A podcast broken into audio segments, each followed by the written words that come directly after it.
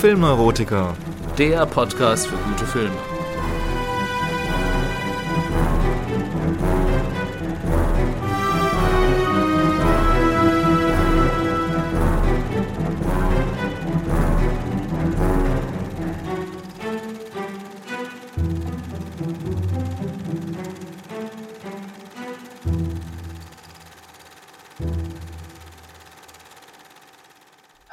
Herzlich willkommen zu einer neuen Folge von Die Filmneurotiker. Am Mikrofon ist wie immer euer Matthias und ich freue mich, dass ihr auch diesmal wieder mit dabei seid. In der heutigen Episode widme ich mich mit Three Idiots aus dem Jahr 2009, einem der erfolgreichsten indischen Filme aller Zeiten und hole damit auch gleichzeitig ein Stück weit ein Versäumnis meinerseits auf. Und zwar jenes, dass ich in dieser Sendung fast nur deutsche oder amerikanische Filme bespreche. Das ist bei genauerer Überlegung eigentlich auch gar nicht weiter verwunderlich, sind dies doch die Art von Filmen, die bei uns im Fernsehen und Kino vorrangig zu sehen sind und mit denen ich, wie so viele, aufgewachsen sind. Und doch ist es eigentlich auch schade, weil mir damit lange Zeit eine große Vielfalt und Buntheit an internationalen Produktionen natürlich oft verborgen blieb.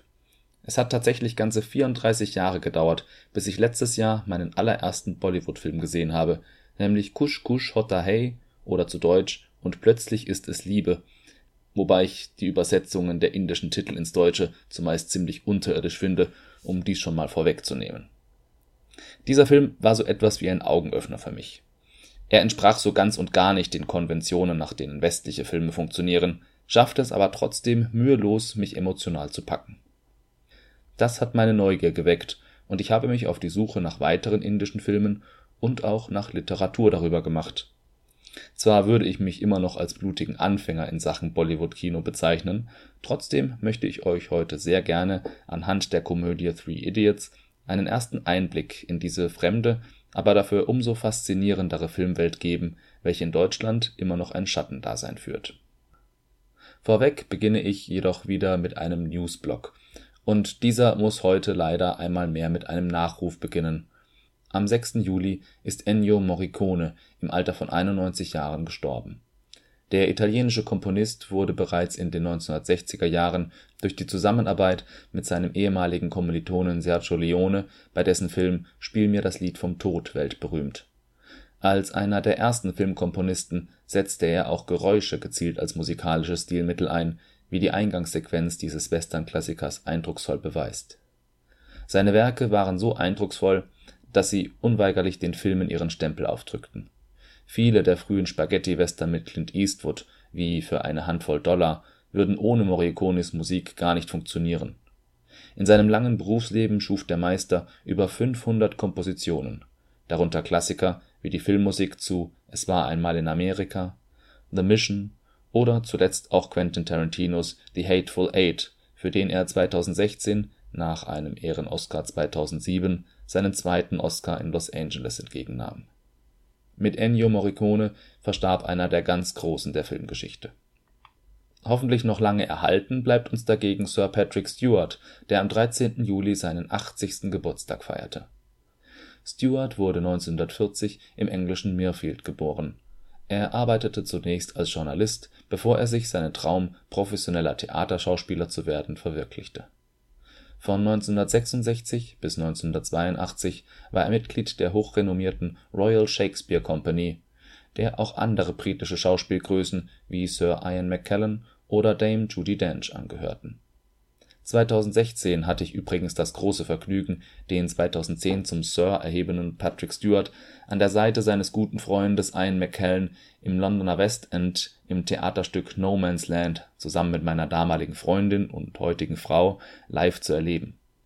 Es war ein einmaliges Erlebnis, diesen beiden Altmeistern ihres Fachs einen Abend lang lauschen und zusehen zu dürfen, wie sie die Bretter, die die Welt bedeuten, zum Leben erweckten Richtig bekannt wurde Patrick Stewart jedoch nicht im Theater, sondern erst im Alter von 47 Jahren, als er 1987 die Rolle seines Lebens antrat, nämlich die des Captain Jean-Luc Picard in der amerikanischen Fernsehserie Star Trek The Next Generation. In 187 Serienepisoden sowie mehreren anschließenden Kinoabenteuern verkörperte er den wohl einflussreichsten Captain der Sternenflotte und verlieh ihm durch seine Darstellung Integrität, Empathie und Prinzipientreue. Auch wenn er mit zahlreichen anderen Filmen ebenfalls erfolgreich war, etwa als Professor Xavier bei den X-Men-Filmen, so ist und bleibt er für alle Trekkies auf ewig Captain Jean-Luc Picard. Anfang diesen Jahres gab es nach langem Wagen dann auch tatsächlich nochmal eine Rückkehr Stewarts zu seiner ikonischen Rolle. Für die Amazon-Serie Star Trek Picard begab er sich noch einmal als deutlich gealterter Captain ins All, um die Föderation vor sich selbst zu schützen. Eine zweite Staffel ist bereits in Produktion und so wünsche ich Sir Patrick Stewart nicht nur alles Gute zum runden Geburtstag, sondern auch, dass wir ihn noch möglichst lange als Jean-Luc Picard bei seinen Abenteuern begleiten dürfen. Zur dritten und letzten News dieser Episode. Das Coronavirus hat die Welt leider immer noch fest im Griff und macht dabei auch vor Filmstars nicht halt. Nachdem bereits Hollywood-Stars wie Tom Hanks oder Idris Elba erkrankt sind, hat sich nun auch einer der bekanntesten Schauspieler Indiens, Amitabh Bachchan, mit Covid-19 infiziert. Der 77-Jährige wurde in ein Krankenhaus in Mumbai gebracht, zusammen mit seinem Sohn Abhishek Bachchan und dessen Frau Aishwarya Rai Bachchan, die ebenfalls erfolgreiche Bollywood-Schauspieler sind. Amitabh Bachchan ist in Indien ein absoluter Megastar. Er feierte seinen Durchbruch in den 1970er Jahren, als er mit seinem filmischen Alter Ego Vijay einen ganz neuen Heldentypus in Bollywood etablierte, nämlich den des Angry Young Man. Dieser war ein Außenseiter und kämpfte gegen die Korruption in Politik und Justiz, gegen Arbeitslosigkeit, Kriminalität und andere gesellschaftliche Missstände. In einer Zeit, als die Menschen in Indien sehr unter den negativen Auswirkungen der Transformation ihrer Gesellschaft von einem feudalen hin zu einem kapitalistischen Wirtschaftssystem litten, traf er damit den Nerv der Zeit. Der Einzelkämpfer Vijay prägte über ein Jahrzehnt das indische Kino dermaßen, dass die französische Regielegende François Truffaut dieses einmal scherzhaft als eine One-Man-Show Amitabh Bachchans bezeichnete Später schlüpfte er gerne auch in ganz andere Rollen, bis hin ins Komödiantische. Heute moderiert Bachchan, dessen Markenzeichen seine tiefe Stimme ist, unter anderem auch sehr erfolgreich die indische Version von Wer wird Millionär. Er wird von seinen Landsleuten, aber auch von vielen seiner jüngeren Schauspielkollegen nach wie vor kultisch verehrt. Ich wünsche Amitabh Bachchan und seiner Familie von dieser Warte aus gute Besserung. Mit Big B wie Amitabh Bachchan auch genannt wird, sind wir nun auch schon direkt in Indien angekommen, wo Three Idiots, der Film der heutigen Filmneurotiker-Folge, nicht nur spielt, sondern auch von Produzent Vidhu Vinod Chopra produziert wurde. Ich bitte übrigens an dieser Stelle bereits alle Inder oder des Hindi-mächtigen Mitmenschen um Verzeihung für meine stümperhafte Aussprache von indischen Titeln oder eben Namen. Ich hoffe sehr, man versteht zumindest wen oder was ich jeweils meine. Bevor ich näher auf die Hintergründe zu Three Idiots, der dankenswerterweise einen sehr leicht auszusprechenden Titel hat, eingehen werde, möchte ich euch wie gewohnt zunächst die Handlung des Films zusammenfassen. Die Rahmenhandlung von Three Idiots ist ein Roadtrip der beiden Freunde Raju und Farhan. Ihr einstiger Kommilitone und Widersacher Chatur behauptet, den Aufenthaltsort ihres seit zehn Jahren verschollenen Freundes Renshaw zu kennen und führt sie auf einer abenteuerlichen Fahrt in einem roten Geländewagen bis in den höchsten Norden Indiens, nach Shimla im Himalaya. Während ihrer langen Reise erinnern sie sich an die gemeinsame Studienzeit am Imperial College of Engineering. Dort herrschte ein strenges Regiment des Rektors Viru Sahasrabuddhe, den alle Studenten nur Virus nannten. Am von ihm aufgebauten Leistungsdruck zerbrechen immer wieder Studierende. Die Freunde werden sogar selbst Zeugen eines Selbstmords Renshaw ist jedoch nicht gewillt, sich diesem System zu beugen und rebelliert immer wieder auf kreative Weise gegen Rektor Virus. Sein Mantra und gleichzeitig auch der zentrale Song des Films lautet All is well, also so viel wie Alles wird gut.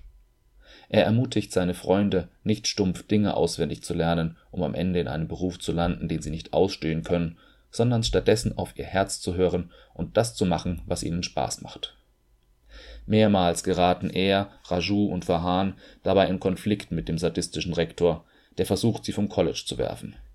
Raju, der aus ärmlichen Verhältnissen stammt, wird von Virus vor eine grausame Wahl zwischen seinen Freunden und dem Verbleib am College gestellt.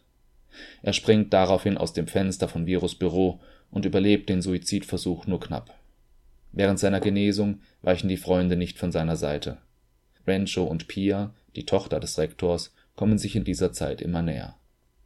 Als ihr Vater den wieder gesunden Raju mit einer unlösbaren Sonderprüfung seinen College-Abschluss unmöglich machen will, hilft sie dem Trio, indem sie Rancho die Schlüssel zum Büro des Rektors gibt, wo die Prüfung verwahrt liegt. Die Freunde werden jedoch von Virus erwischt und sollen nun endgültig vom College fliegen.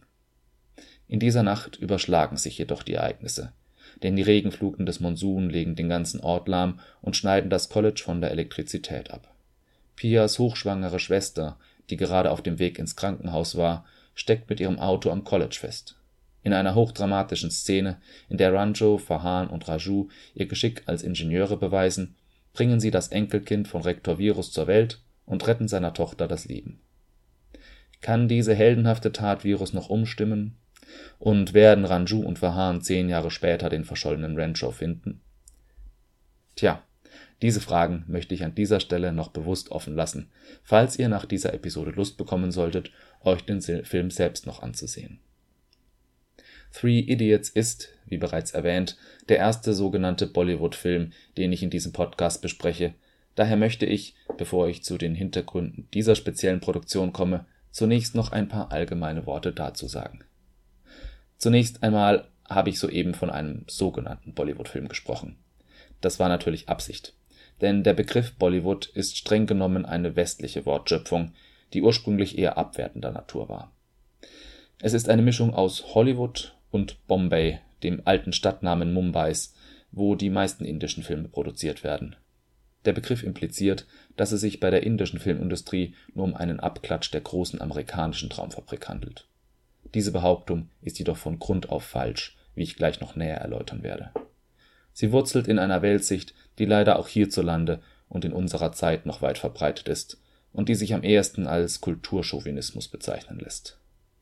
Dabei wird die eigene Kultur, in diesem Fall die westliche Filmkultur, als per se höherwertig betrachtet und andere Kulturen, wie in diesem Fall die indische Filmkultur, zynisch und herablassend kommentiert Bollywood steht in diesem Zusammenhang dann meist für oberflächliche, stundenlange Liebesfilme, in denen ständig nur seltsam getanzt und gesungen wird. Ich möchte gar nicht bestreiten, dass es zahlreiche indische Filme gibt, die dieses Klischee vielleicht auch erfüllen, genauso wie es übrigens auch unzählige schlechte westliche Filme gibt. Aber der indische Film ist eben viel mehr als diese Klischees, und wer sich die Mühe macht, sich näher damit auseinanderzusetzen, der sieht schnell, wo die Ursprünge und Bedeutungen seiner ureigenen Darstellungsformen liegen um aber noch einmal auf den Begriff Bollywood zurückzukommen. Dieser hat im Laufe der Zeit einen Wandel vollzogen. Inzwischen wird er von der indischen Filmindustrie selbst verwendet und ist zum Qualitätssiegel für sie geworden. Aus einer negativen wurde also eine positive Konnotation des Begriffs, ähnlich wie zum Beispiel die Markierung Made in Germany ursprünglich von den Briten eingeführt worden war, um die vermeintlich minderwertigen Produkte aus Deutschland zu kennzeichnen, der Slogan dann aber schnell zum Synonym für beste Qualität wurde und dies ist auch der Grund, weshalb ich nun ohne schlechtes Gewissen im Weiteren von Bollywood sprechen werde. Aber zurück zu den Ursprüngen der Besonderheiten des indischen Films. Diese reichen tatsächlich sehr weit zurück, und zwar bis ins erste Jahrhundert vor Christus. Zu dieser Zeit soll Natya Veda entstanden sein, das heilige Buch der Dramaturgie. Der Legende nach wurde es höchstpersönlich von Brahma, dem Schöpfergott, verfasst. In diesem Buch werden als zentrale Elemente des indischen Theaters Sprache, Gesang, Tanz und Mienenspiel benannt. Dass Bollywood-Filme auch heute noch als zentrales Stilmittel zur Darstellung von Gefühlen Tanz und Musik nutzen, ist also kulturell und religiös tief verwurzelt. Ebenso wie die inhaltliche Gestaltung der Geschichte. Denn laut Natya Veda soll die Handlung von neun beständigen Rasas bestimmt werden und schließlich in einem Happy End für den Helden enden diese Rasas sind Liebe, Zorn, Heldentum, Ekel, Komik, Trauer, Staunen, Furcht und Frieden. Die Melodramatik vieler Bollywood-Filme ergibt sich durch diese Masala, also diese Mischung aus verschiedenen Elementen. Ebenso interessant wie dieser kulturell-religiöse Hintergrund ist die Tatsache, dass der indische Film schon annähernd so alt ist wie das Medium Film an sich Bereits Anfang des 20. Jahrhunderts entstanden die ersten Stummfilme in Indien, die meist mythologisch-religiöse Stoffe behandelten. Durch die Einführung des Tonfilms spaltete sich die indische Filmindustrie dann auf. Denn in Indien gibt es über 18 Amtssprachen und über 800 Dialekte. Als wichtigste Filmstädte taten sich Bombay im Norden und Madras im Süden auf. Bombay bzw. heute Mumbai ist auch heute noch das Zentrum der indischen Filmindustrie, da hier in Hindi produziert wird, jener Sprache, die die meisten Inder verstehen. Aber auch Madras bzw. heute Chennai ist ein bedeutender Filmstandort, in dem Filme auf Tamilisch gedreht werden. Daneben gibt es noch weitere Filmstätten, die in anderen Sprachen drehen. Bollywood steht heute zumeist als Synonym für alle Filme aus Indien, auch wenn die meisten Exportschlager aus Mumbai stammen. Ist ein Film aus einer der verschiedenen Städten besonders erfolgreich, so kommt es nicht selten vor, dass in einer der anderen Filmstädte ein Remake davon in der jeweils eigenen Sprache gedreht wird. Das ist zum Beispiel auch bei Three Idiots der Fall gewesen. Bei diesem handelt es sich um einen Hindi-Film aus Mumbai, der drei Jahre später unter dem Titel Nanban als tamilische Version aus Chennai neu verfilmt wurde. Trotz dieser Sprachenvielfalt kommt dem indischen Film auch eine sehr wichtige Rolle als verbindendes nationales Kulturgut zu. Denn so sehr sich die verschiedenen Sprachen, Kulturen, Volksgruppen, Kasten etc. auf dem Subkontinent auch unterscheiden, sie alle können sich mit der panindischen Popkultur des Hindi-Kinos identifizieren. Eine wichtige Rolle spielen dabei auch die Gesichter dieses Kinos also die Stars und Sternchen unter den Schauspielerinnen und Schauspielern. Schon sehr früh hat sich in Indien eine Starkultur entwickelt, welche die in Europa oder den USA weit in den Schatten stellt. Die großen Stars sind omnipräsent und werden im wahrsten Sinne des Wortes wie Leinwandgötter verehrt. Wer als Produzent oder Regisseur einen erfolgreichen Film produzieren will, der braucht in erster Linie einen bekannten Star als Zugpferd. Dementsprechend hoch sind die Gagen mancher Schauspieler auf der anderen Seite ist die Angst, einen Flop zu produzieren und danach in der Versenkung zu verschwinden, bei Bollywood-Stars auch sehr groß, so dass sie lieber auf Nummer sicher gehen und gleichzeitig an mehreren Filmen arbeiten, was natürlich eine besondere Herausforderung für die Dreharbeiten darstellt. Ein Star zu werden ist dabei gar nicht so einfach in Indien. Die meisten erfolgreichen Schauspielerinnen und Schauspieler sind bereits in Familien aufgewachsen, welche schon lange im Filmbusiness tätig sind. Quereinsteiger haben es schwer Manche Filmdynastien, wie die Kapurs, zählen schon seit fünf Generationen zur ersten Riege Bollywoods. So war Raj Kapoor beispielsweise mit Filmen wie Avara in den 1950er Jahren einer der wichtigsten indischen Schauspieler und Regisseure, der auch internationale Erfolge feierte, während seine Enkelin Kareena Kapoor in den 2000ern ihren Durchbruch feierte und zum Beispiel auch die weibliche Hauptrolle der Pia in Three Idiots, dem Film der heutigen Sendung, spielte ich habe jetzt noch gar nichts von den großen filmhistorischen Epochen, Meilensteinen oder Regisseuren erzählt, auch nichts davon, dass in Indien inzwischen fast 2000 Filme im Jahr produziert werden, weit mehr als beispielsweise in den USA. Aber all das wäre Stoff für mindestens eine weitere Folge Die Filmneurotiker. Für den Moment möchte ich es bei dieser etwas bruchstückhaften Einführung in den indischen Film belassen und mich stattdessen nun auch dem eigentlichen Thema dieser Sendung widmen, nämlich dem Film Three Idiots aus dem Jahr 2009. Ich habe soeben schon erwähnt, dass mit Karina Kapoor eine Schauspielerin mit großem Namen an diesem Film mitwirkte. Sie ist jedoch nicht die einzige, denn der Hauptdarsteller und das Herz des Films ist niemand Geringeres als Amir Khan, einer der drei großen Khans von Bollywood. Den bekanntesten dieser nicht miteinander verwandten, drei Schauspieler mit dem gleichen Nachnamen, die alle in etwa gleich alt sind und Ende der 1980er ihren Durchbruch schafften, kennen wahrscheinlich selbst jene, die noch nie einen Bollywood-Film gesehen haben. Shah Rukh Khan. Er gilt, insbesondere bei uns im Westen, als das Gesicht Bollywoods, spätestens nachdem er 2003 mit Kabikushi Kabigam, beziehungsweise zu Deutsch in guten wie in schweren Tagen, einen kleinen Bollywood-Hype in Deutschland auslöste der seinen vorläufigen Höhepunkt darin fand, dass er 2011 sein Gangster-Epos Don – The King is Back in Berlin drehte und auf der Berlinale präsentierte. Shah Khan ist zu Recht der große Sympathieträger des Hindi-Films. Anders als die meisten seiner Kollegen stammt er aus ärmlichen Verhältnissen und hatte keine familiären Wurzeln in der indischen Filmindustrie. Umso erstaunlicher ist der enorme Erfolg, den er sich über die Jahre in Bollywood erarbeitet hat. Und das obwohl er, wie er selbst bekennt, nicht der beste Schauspieler ist. Sein Geheimnis ist wohl sein Charme, seine Authentizität und sein großes Talent als Entertainer. Wer mehr über den berühmten SRK erfahren möchte, dem empfehle ich übrigens das Special von David Lettermans My Next Guest Needs No Introduction auf Netflix. Ein ganz anderes Image hat der zweite große Khan, nämlich Salman Khan. Er gilt als Bad Boy und Sexsymbol. Nicht nur auf der Leinwand pflegt er dieses Bild von sich. Wegen zwielichtiger Kontakte zur Mafia geriet er auch im wahren Leben schon des Öfteren in Konflikt mit dem Gesetz. Ganz anders stehen die Dinge schließlich beim Dritten im Bunde, den ich nun etwas genauer betrachten will. Die Rede ist von Amir Khan, der in Three Idiots die Hauptrolle des kreativ-rebellischen Renshaw mimt. Er gilt im Gegensatz zu seinen Namensvettern als der Perfektionist, dessen Filme auch stets einen besonderen sozialen Anspruch haben. Nachdem er bereits ein bekannter Schauspieler war, gründete Amir Khan seine eigene Produktionsfirma. Deren erster Film, mit ihm in der Hauptrolle, wurde dann auch gleich ein Riesenerfolg. Lagan es war einmal in Indien, der einen kritischen Blick auf die britische Kolonialzeit wirft und die Liebe der Inder zum Cricket gekonnt inszeniert, gewann im Jahr 2000 zahlreiche Preise und wurde sogar für den Oscar nominiert. Inzwischen ist Amir Khan auch selbst Mitglied der Oscar Academy und saß 2011 zum Beispiel auch in der Jury der Berlinale.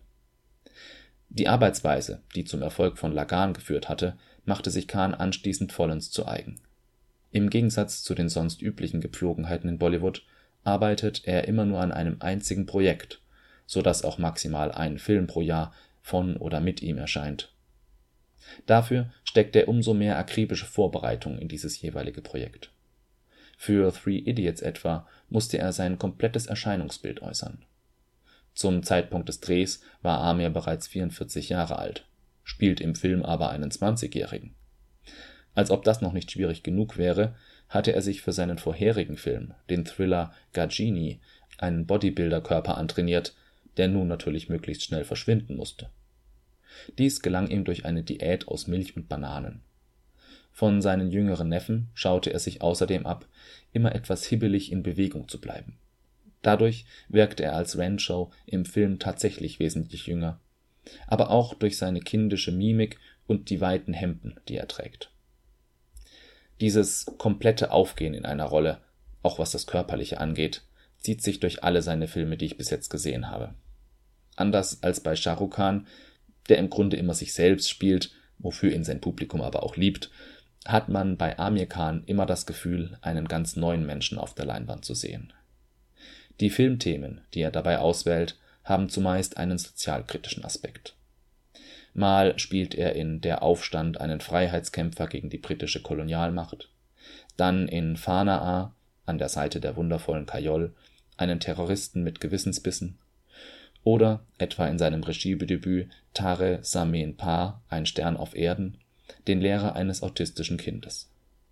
Immer wieder gerät er für die kritischen Botschaften seiner Filme auch in die öffentliche Kritik, etwa durch radikale Moslems, die ihre Religion im Film PK beleidigt sahen in diesem spielt Amir Khan einen Außerirdischen, der alle Religionen Indiens austestet, um von Gott sein Kommunikationsgerät zurückzuerhalten. Die Kritik daran war natürlich völlig unangebracht, schließlich hatte er in diesem Fall nicht die Religionen an sich kritisiert, sondern die Menschen, die diese für ihre Zwecke missbrauchen. Amir Khan ist sogar selbst bekennender Muslim und hat beispielsweise bereits eine Pilgerfahrt nach Mekka gemacht. Dass er die Menschen mit seinen Filmen missionieren wolle, streitet Khan denn auch ab Zitat: Ich bin ein Idealist, aber die Sache ist, wenn ich meine Filme aussuche, dann mache ich das nicht unter dem Vorzeichen, dass diese ein soziales Übel anprangern sollen. Mir ist mein Publikum viel wichtiger. Was mich selbst anregt, bewegt, mitreißt, zu diesen Projekten fühle ich mich hingezogen. Die Tatsache, dass es dabei oft um gesellschaftliche Themen geht, die mir auch persönlich wichtig sind, steht dabei erst an zweiter Stelle Film ist für mich in erster Linie ein Medium, das die Menschen unterhalten und bewegen soll. Doch auch mit der Komödie Three Idiots legt Amir Khan erneut den Finger in die Wunde eines gesellschaftlichen Problems in Indien sowie in den meisten asiatischen Ländern. Der Film zeigt schonungslos, welch verheerende Auswirkungen der enorme Leistungsdruck hat, dem Schüler und Studenten von Seiten ihrer Lehrer, des Bildungssystems und der Gesellschaft an sich ausgesetzt sind Khans Charakter Rancho konfrontiert Rektor Virus in einer Szene auch direkt mit einer Statistik, der zufolge die Selbstmordrate unter indischen College-Studenten die höchste weltweit sei. Kurz darauf bringt sich auch im Film einer der Studenten um.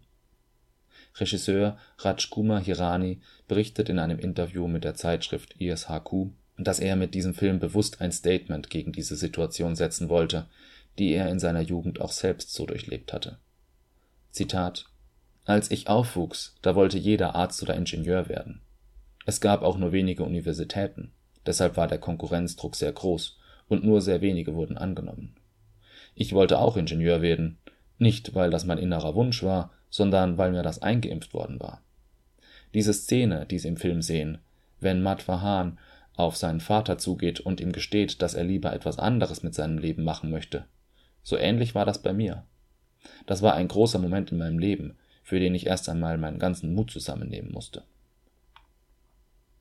Trotz dieser ernsten Thematik bleibt der Grundtenor des Films positiv. Auf tragisch-dramatische Elemente folgen direkt komisch-ulkige Szenen, ohne dass es dabei zum erzählerischen Bruch käme. Dies ist auch ein Verdienst von Anurag Kashyap, dem Drehbuchautor von Three Idiots, der zusammen mit Regisseur Hirani an der Geschichte gefeilt hat. Der Film basiert auf dem Buch Five Point Someone von Chetan Bhagat, der sich anschließend jedoch über die Umsetzung beschwerte, insbesondere aber darüber, dass sein Name erst im Abspann erschien. Doch diesem Phänomen begegnen wir ja regelmäßig in der Filmwelt. In den seltensten Fällen sind die Autoren der Romanvorlage mit der filmischen Umsetzung zufrieden eines der bekanntesten Beispiele hierfür ist Stephen King, der Stanley Kubricks Verfilmung von The Shining überhaupt nicht leiden konnte. Der Film gilt heute als Meisterwerk. So viel nur zur Bedeutung, die man der Kritik der Autoren beimessen sollte. Eine Besonderheit der Filme von Three Idiots Regisseur Hirani ist übrigens, dass er sie komplett in Indien dreht.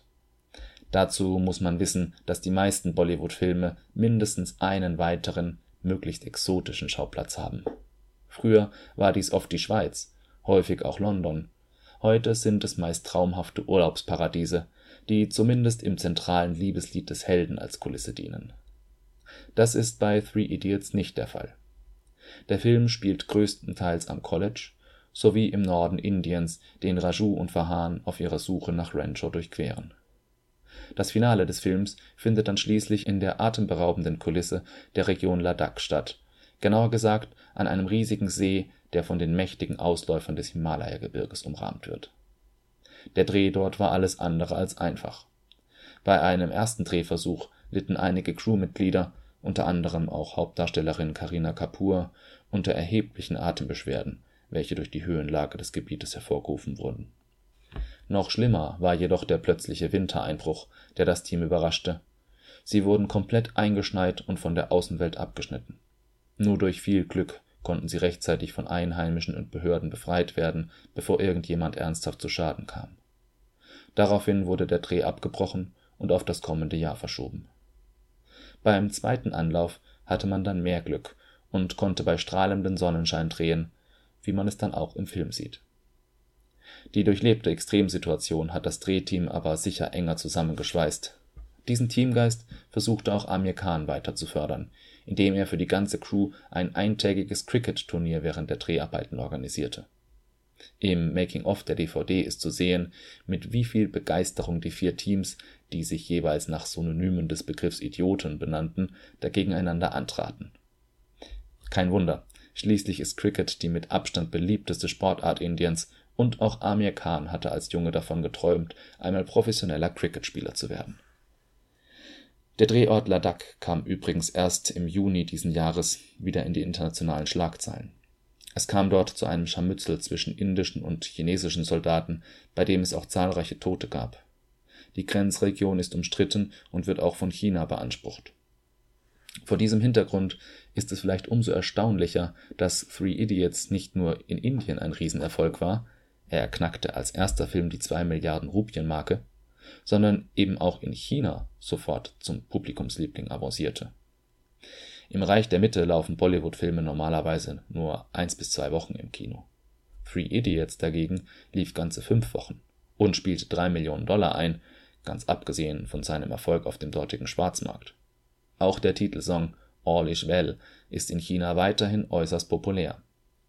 All dies ist wohl, wie bereits kurz angedeutet, darauf zurückzuführen, dass auch im chinesischen Bildungssystem ein ähnlich übersteigerter Leistungsdruck, verbunden mit der Unterdrückung jeglicher individueller Freiheiten, auf den Schülerinnen und Schülern lastet. Viele chinesische Kinogänger konnten sich daher wohl gut mit den drei Idioten in diesem Film identifizieren. Amir Khan war nach Three Idiots so beliebt in China, dass alle seine weiteren Filme dort ebenfalls Kassenschlager wurden. Sein Film Dangal von 2016 spielte dort sogar sensationelle 173 Millionen Dollar ein, mehr als jeder indische Film jemals irgendwo auf der Welt eingespielt hat, einschließlich in Indien. Neben All Is Well ist übrigens auch noch ein zweiter Song aus dem Film besonders hervorzuheben, und zwar Subi-Dubi, die zentrale Liebesliednummer zwischen Rancho und Pia. Diese stellt in diesem Fall jedoch eher eine Art Parodie auf die üblichen Klischees dieser Art von Bollywood-Romantik dar. Zum Beispiel wird der einsetzende Regen, das Stilmittel für intime Momente in indischen Filmen, hier bewusst augenzwinkernd kommentiert. Und auch sonst verbreitet Subi-Dubi mehr Feelgood als Romantikstimmung. Auch wenn ihr Three Idiots nicht ansehen wollt, so kann ich euch zumindest empfehlen, bei YouTube einmal Three Idiots Songs einzugeben und euch diese beiden Musikeinlagen aus dem Film anzusehen, um schon mal einen ersten Eindruck zu bekommen. Aber Vorsicht, es besteht durchaus Ohrwurmgefahr.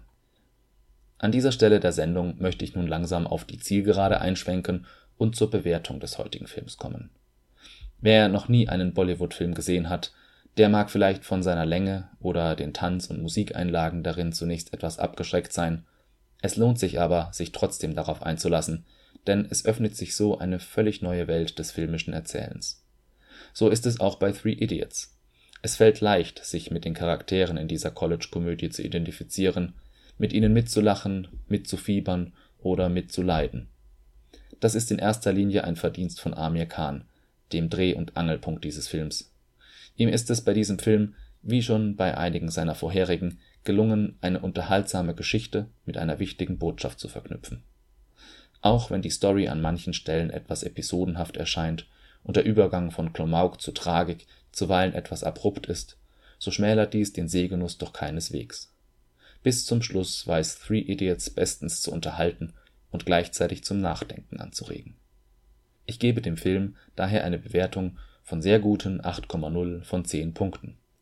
Zum Vergleich: Bei der International Movie Database gaben 328.717 User Three Idiots eine sogar noch etwas bessere Bewertung von 8,4 von 10 Punkten. Und ja, auch das ist, glaube ich, eine Premiere in diesem Podcast. Und damit möchte ich mich auch schon wieder von euch verabschieden.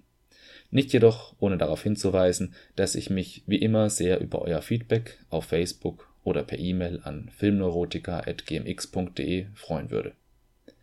Wenn euch mein Podcast gefällt, dann bewertet mich gerne auf der Podcast-Plattform eurer Wahl. Bis zum nächsten Mal verabschiedet sich euer Matthias und wie immer gilt, viel Spaß beim Filmeschauen.